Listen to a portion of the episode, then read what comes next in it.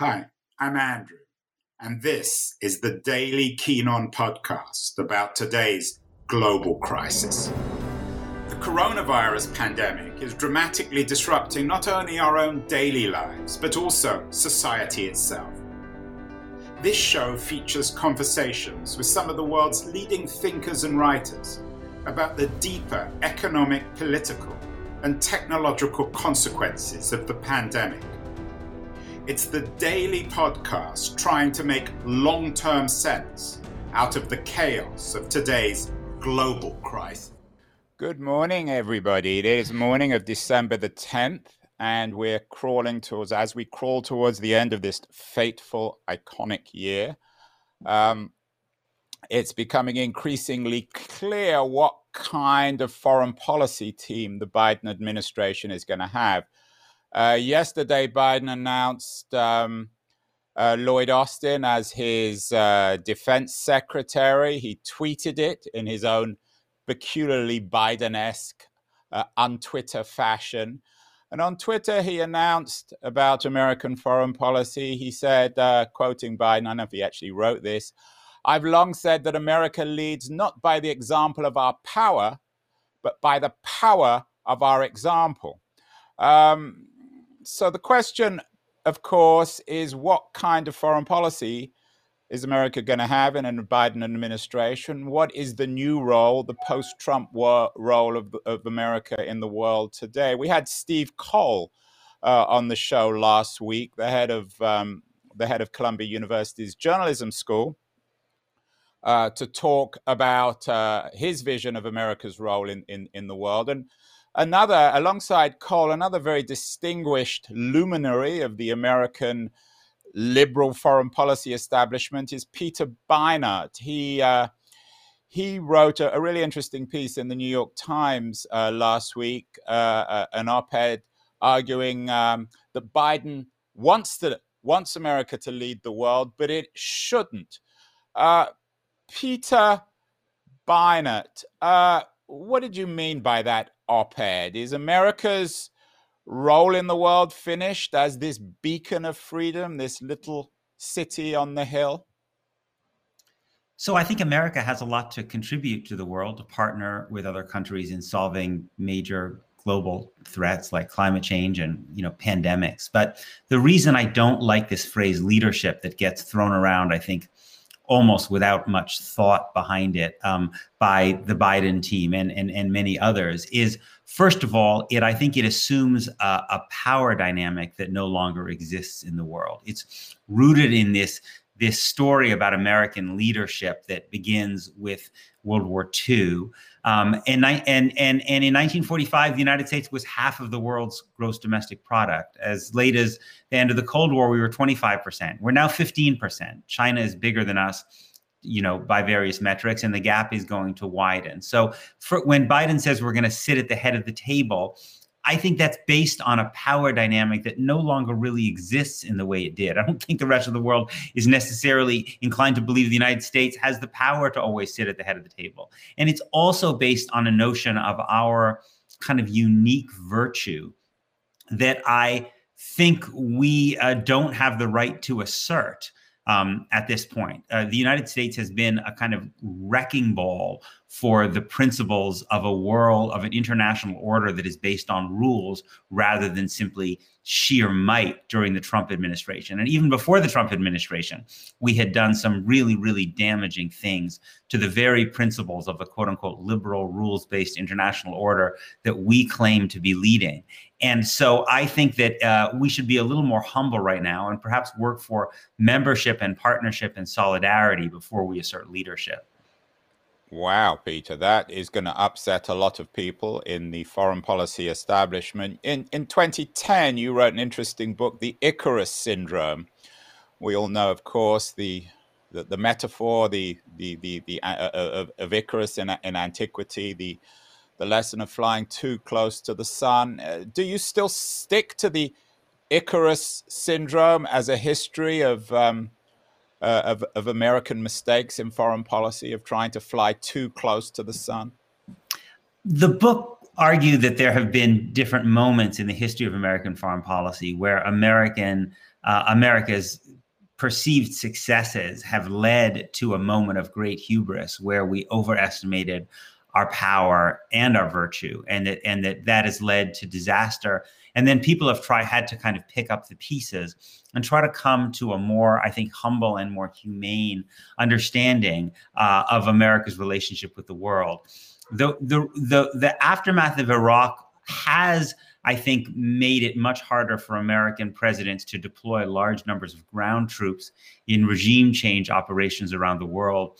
But some of the deeper rethinking I don't think has really happened in the way I would have liked to see it. And again, I think this language of leadership itself re- reflects an unwillingness to actually look hard at the re- at the sum of America's behavior rather than always falling back on certain kind of kind of reassuring storylines, comforting storylines we have, which are based more in our self conception about the way America uh, acts in the world than on the reality of how we actually have acted. Uh, Peter, uh, a few. Uh, th- this was uh, this was. Uh, I'm, I'm, honing in on your uh, essay in the Times. You say that America accounted for roughly half of the world's gross domestic product. it did. Now it only accounts for one seventh. Is the reality of America in the world one of just another power? has the very shape of the international system changed over the last 25 or 50 years? It certainly has changed. The United States is still by far the strongest military power, um, but our military power is no longer um, as dominant in East Asia as it was. China is not can't can't can't challenge the United States as a global military power, but it certainly can challenge the United States in areas near China's border. Um, uh, in fact, you know, from what I've seen, you know, every time the U.S. what I've read, every time the U.S. military plays a war game over Taiwan, where the U.S. and China go to war over Taiwan, we lose. Um, um, and, but but even more important to that, the, I think the the major contest right now between the United States and China is less military than economic. And um, there are many, many countries around the world which are now more economically dependent on China than they are on the United States. And and so that the the, the power of China's economic power and its uh, and its increasing technological power, I think, is the single biggest force which is changing the power dynamic in the United States. Uh, sorry, the, the, power dynamic in the world in ways that um, uh, that I think a lot of American policymakers have not really fully taken account of. We also had a, a, another foreign policy expert written an interesting book, Charles Kupchan, on, on, the show a few weeks ago. You, I'm sure you know him. Uh, uh, as a way of, of, of, somehow rehabilitating the idea of isolationism. Uh, isolationism. Kupchan certainly isn't a hardcore isolationist, but he is suggesting that isolationism is a, is a credible alternative in American uh, foreign policy. Like you, he's very critical of American exceptionalism. Where do you stand on Kupchan's arguments? I don't know if you know his arguments about isolationism, but isolationism in general. I mean, I think it, it depends on what one means by isolationism. The term gets thrown around a lot. Um, if if isolationism means that the United States does not um, try to contribute to global efforts to solve common problems, then I, I'm against it because uh, we've clearly seen that it, issues like pandemic and climate change, which threaten people across the world, also threaten Americans. And you can't build a wall to wall the United States off of the from the effects of these things. Nor is it moral to assent to, to, to disregard America's obligations for the way in which, for instance, our pumping of greenhouse gases into the atmosphere leads to devastation in other countries. But if what you mean by that is that the United States, uh, which is a nation which is blessed uh, with oceans separating us from our greatest adversaries and weak uh, neighbors to its north and south, has a much greater margin for military security than our foreign policy elites would often suggest, such that whatever moral issues they're involved, we don't need to see things that happen in in let's say the Ukraine or the South China Sea as serious threats to America, to the safety and security of ordinary Americans. Um, and therefore, we don't need to pursue the policies of kind of global, same policies of global, global hegemony that we have pursued in the past. Then, then I would agree with Charlie. Yeah. Peter, have you changed your mind to some extent over the last 20 years? Do you see yourself as an example, if not of American isolationists, of someone who is lost confidence in the American role in the world? Of course, you wrote in uh, in uh, I think it was uh, 20 uh, was it uh, 2005 2005 the Good Fight: Why Liberals and Only Liberals Can Win the War on Terror and Make America Great Again. Now, of course, I don't know whether Donald Trump stole your America Great Again. You probably should sue him for that. But um, and I know the world has changed dramatically after yeah. the uh, after 9/11.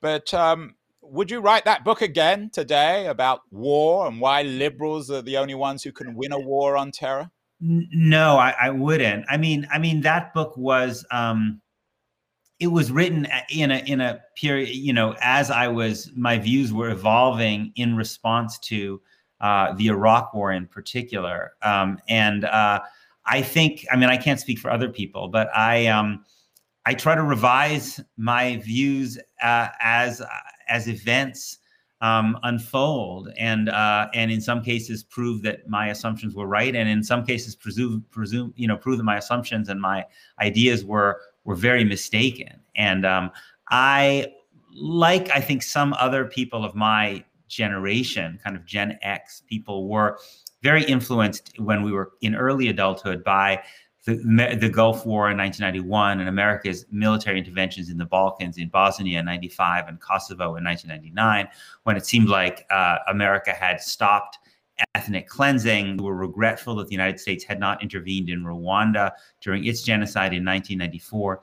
And that led certainly me, and I think I'm not alone, but I can speak for myself, to after 9 11 have far too, be far too sanguine about um, the about the role of American military force in the world. Far too kind of optimi- naively optimistic about what it could achieve, and and not nearly aware enough about the very very serious da- dangers that of of of of, of a kind of of of America of something like a war on terror, not only for uh, for other countries, but indeed for our own domestic liberty. And so it was a very long and um, challenging process for me to rethink those views. That that was really it was rethinking those views that were really the genesis in particular of the first book you mentioned the the icarus syndrome which is a book about hubris. And i, I wrote a book about hubris because i felt like i had been I had succumbed to hubris. Um, and I wanted to look at other people in other moments in American history, particularly the thinkers who supported America's entrance into World War One and the thinkers who brought America into Vietnam, and try to look at how they reconstructed their view of the world after having been, uh, after being shatteringly wrong about something. We had Margaret Macmillan, the great Canadian mm. historian, on the show uh, mm. uh, last month, also talking about her new book, War How Conflict Has Shaped Us. Clearly, mm. the idea of war, intellectually at least, has shaped you. Would it be fair to say it's, it's all too easy, of course, to criticize Donald Trump on so many levels? But would it be fair to say that on one level, at least, he's kept America out of wars in his, in his administration? And it's more likely that Biden will somehow become embroiled in a war uh, over the next four years? I think if you um, if you look at the pattern of American history, what you see is that after costly, disillusioning wars, the presidents who follow are very reluctant to send significant numbers of US ground troops into harm's way. And so they look for ways of accomplishing America's foreign policy goals in ways that appear less costly, either by bombing from the air or by sending lots of arms to America's allies. Um, uh, and that Donald Trump is in that tradition. Um, uh, Richard, this was the same thing really that Richard Nixon did, especially in his second term. He withdrew U.S. ground troops from Vietnam. He massively escalated bombing from the air. So yes, D- Donald Trump has tried has has wanted to try to withdraw U.S. ground troops from a lot of places. In, in some cases, I think that's been a, a good instinct. But it is also important to remember that he, and this is true in Afghanistan, for instance, he has substantially ramped up American bombing from the air because that is less costly to Americans, at least in the in a kind of direct way, and produces less political blowback. But it doesn't mean it's any less devastating to the people whose countries we're actually bombing. We also had uh, a couple of months ago the Princeton historian uh, Harold James on the show, arguing that in some ways uh, the declining American empire is akin to the the Brezhnev years, the the the the the the, uh, the, the, the gerontocracy in, in, in the Soviet Union. Is James's thesis does it hold any water, Peter? I mean, I don't. I'm not a historian of, of the Soviet Union, so I don't. Well, know. less on the Soviet. I mean, you don't need to be a, a historian of the Soviet I mean, Union to I, talk about decay and decline. I well, look. There's no question that America's relative power is in decline. Um, I think that the question is really what kind of a what kind of society are we going to be? Um, uh, we can be a country that has less relative power in the world and still be a and, and still be a decent society uh, uh, for people for people to live in. I think the real I think I think the question is can we actually the pandemic has shown that in many ways we're not that society. We're a society that that can't meet its basic obligations to keep keep its people safe and healthy um, and give them a dignified life. And that also our democratic system is um, is proven really fragile and threatened. Um, and I I am afraid that the Biden administration will not have the capacity to really turn that around. Um, that I think some of their instincts are good, but um, I fear that with a likely Republican Senate and a very small Democratic majority in the House and a relatively hostile Supreme Court, they will not be able to make the the really the kind of major structural changes that we really need.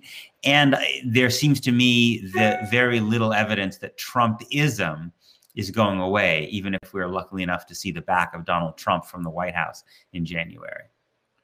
Well, the news then is bad, Peter. And uh, perhaps to deepen everyone's depression, let's shift to a discussion of the Middle East, which, uh, particularly on the, the Israel front, as one of your expertises, you're very well known as a thinker, um, sometimes challenging the orthodoxies of Zionism from a Jewish point of view. Uh, we had Kim Ghattas, the uh, the very distinguished Lebanese journalist, on the show earlier this week, talking about her new book, uh, Black Wave, um, in which she talks about the dominant Saudi Iranian Shia uh, Sunni, well, not Shia Sunni struggle, but the the role of America uh, in this. She she describes it as um, she describes it as a kind of uh, and, and I'm not sure she meant in any way a Freudian way, a fateful triangle between the United States, Iran, and, and mm. Saudi Arabia. Um, and she asked, and this is the old question in the Middle East, what happened to us? Is there a place in this triangle for Israel? Should should it be in this in this image? Should it should it be United States slash Israel in terms of this increasingly dysfunctional arrangement in the Middle East? Well, I, look, Israel is a major player in the Middle East. So Israel, in some form or another, is going to be part of these power dynamics that exist. I think what we see today is that Israel has grown, has a kind of de facto alliance with Saudi Arabia, um, uh, both of which are pushing very hard um, uh, to to prevent the resurgence of Iranian power. And I, I, think that this the roots of this go back to some degree to the to America's invasion of Iraq. Saddam Hussein, who was a Sunni leader in a majority Shia country, was a bulwark against Shia against Iranian power. When he was taken out, and Iran and Iraq therefore then had a government that was much closer to Iran. Um, that really uh, that increased Iranian power and really freaked out both the Saudis and the Israelis, and they have essentially both tried to employ the United States in various ways to try to kneecap Iran at every turn. And I, I, I think the consequences of this have been very, very harmful. I think the consequences of this Cold War have been devastating for countries like Yemen and Syria. Um, and I, I think there is still a possibility that they could lead us to a war in Iran itself. And we've seen the way that both Saudi and and the United Arab Emirates and and the Israeli government have um, have made it much much harder for the United States to pursue, I think, thoughtful nuclear diplomacy with Iran, and ultimately to have a working relationship with Iran. Iran is a brutal, nasty, authoritarian regime. You know what? So are most of their neighbors. Um, so is the Saudis. So are the Emiratis. So are the Turks. Um, uh, uh, Israel's Israel's own behavior in Gaza and the West Bank is pretty brutal. And so it seems to me the United States, the best position for the United States would be to have a working relationship with all of these regimes, but not to be beholden to any of them. And that is something that right now we've um, uh, does isn't happening. Peter, in 2012, you wrote another book, The Crisis of Zionism. Uh, it's been eight years since that book. I assume the crisis of Zionism it remains a crisis. You wrote a really controversial piece uh, recently about a Jewish case for equality in Israel Palestine. Uh, it seems as if increasingly you're becoming a pessimistic realist on, on on the Israel front. What's going on? Why why why did you write this piece?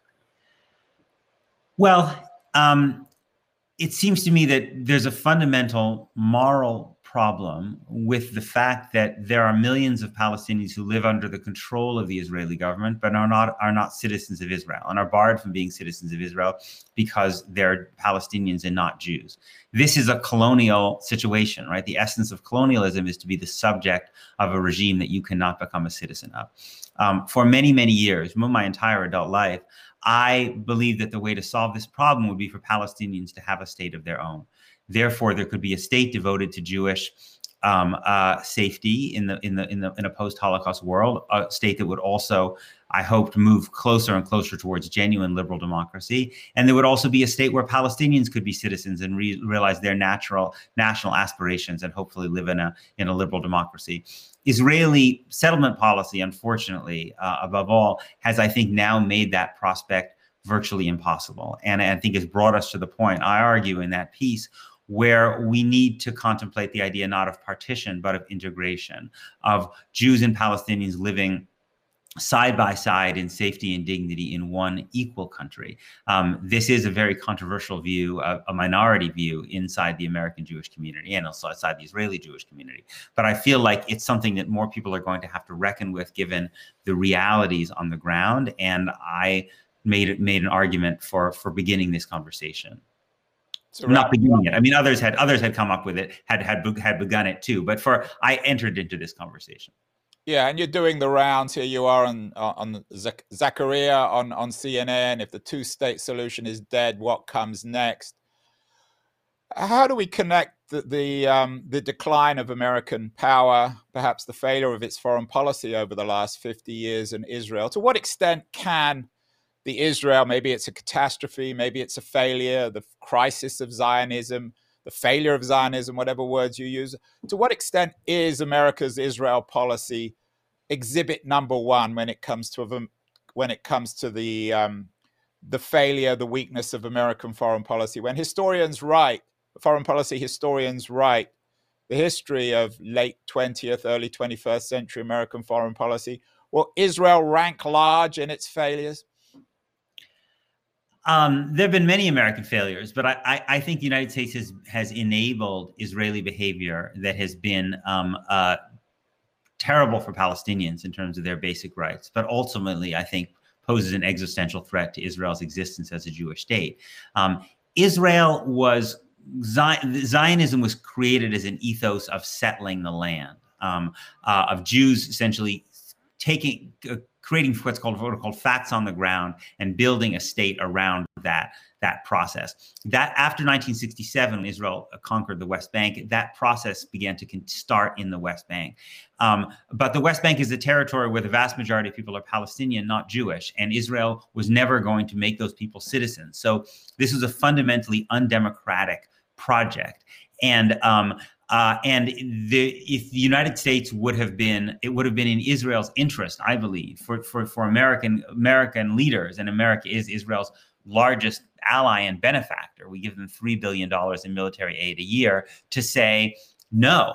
We are we are, will not support this enterprise. We will not fund you uh, stealing land from Palestinians and building settlements in the West Bank um, and creating this one state reality. And we will pressure you to, to, to support a genuine, viable, sovereign Palestinian state. The United, the United America's leaders have not done that for a variety of reasons, among them American domestic politics. And so the result is where we are now, which is, I think, is the de facto one state that exists. And I would be surprised if over the next five, ten years, we didn't see more and more Palestinians and more and more other people around the world basically saying, okay, you've got one country here, everyone should be treated equally. So basically, what you're saying is that America's problem of, of thinking itself exceptional when it isn't is also Israel's problem. Um, one could put it that way, or another way I would put it is that to say that um, um, uh, America, in the name of uh, being an ally and a friend to Israel, has enabled Israeli behavior that I think is not only immoral, but I actually think is a is an existential threat to the existence of Israel as a Jewish state. Um, Peter, you, you've had a very distinguished career as a journalist. You edited the New Republic. You've written for all the big publications. You started a, a, a Substack page, which uh, I've certainly joined, and I, I, strongly encourage our, our readers to join. You're not alone. Andrew Sullivan, many other leading, Glenn Greenwald, many other leading journalists have left their traditional publications and embraced the Substack uh, entrepreneurial model. What does that tell you, do you think, more broadly about the future of journalism, which also, like America and Israel, is in crisis in the United States? Yeah, well, you know, my situation is a little bit different than than Andrew Sullivan or Glenn Greenwald, and then I'm I'm still very happily the editor at large of Jewish Currents, which is a progressive Jewish publication that I hope. Does that pay the bills, though, or is that a, a hobby? Sorry does that pay the bills or is that more of a hobby? I mean it doesn't alone pay the bills but it's a you know it's a it's something that i devote a lot of time to. I write for them a lot. I help them think through their editorial strategy. I'm very involved in the publication and i write a monthly column for the new york times. So i um it, this is not this is not my my full-time gig um, but it is something that i i kind of added to the repertoire partly because i i um i used to when i was at the atlantic which i was up until uh, october I was writing once a week, and now I'm only writing once a month for the time. So I have a little bit more time on my hands. Um, uh, but I, I, and I also like the the style that Substack uh, provides, which is you know more freewheeling, more uh, maybe in some ways more kind of intimate uh, and personal, and um, than um, than the kind of somewhat more formal, structured kind of writing I do for Jewish Currents and the New York Times. So I think it's it's good that these are you know, as you've rightly said, you know, many many publications have been de- deeply destabilized and even even destroyed by um, by the very difficult economics of the web for for journalism. And I think it's great that there are now new options that are available so that you know good writers can make a living and that and that people who like good writing can can find it everyone of course as i said should uh, certainly uh, should certainly subscribe to Peter's new page on Substack. They also need to read his monthly column in the New York Times, as well as perhaps to revisit some of these books, which uh, I'm not sure if they've aged well or, or, or badly. But some better than others. To, yeah. To read it in retrospect, especially The Good Fight and The Icarus Syndrome. Uh, Peter, you are in uh, New York at the moment in these strange times. In addition to your books and your articles and your Substack page, what else should people be reading in these strange times as as 2020 thankfully grounds to an end?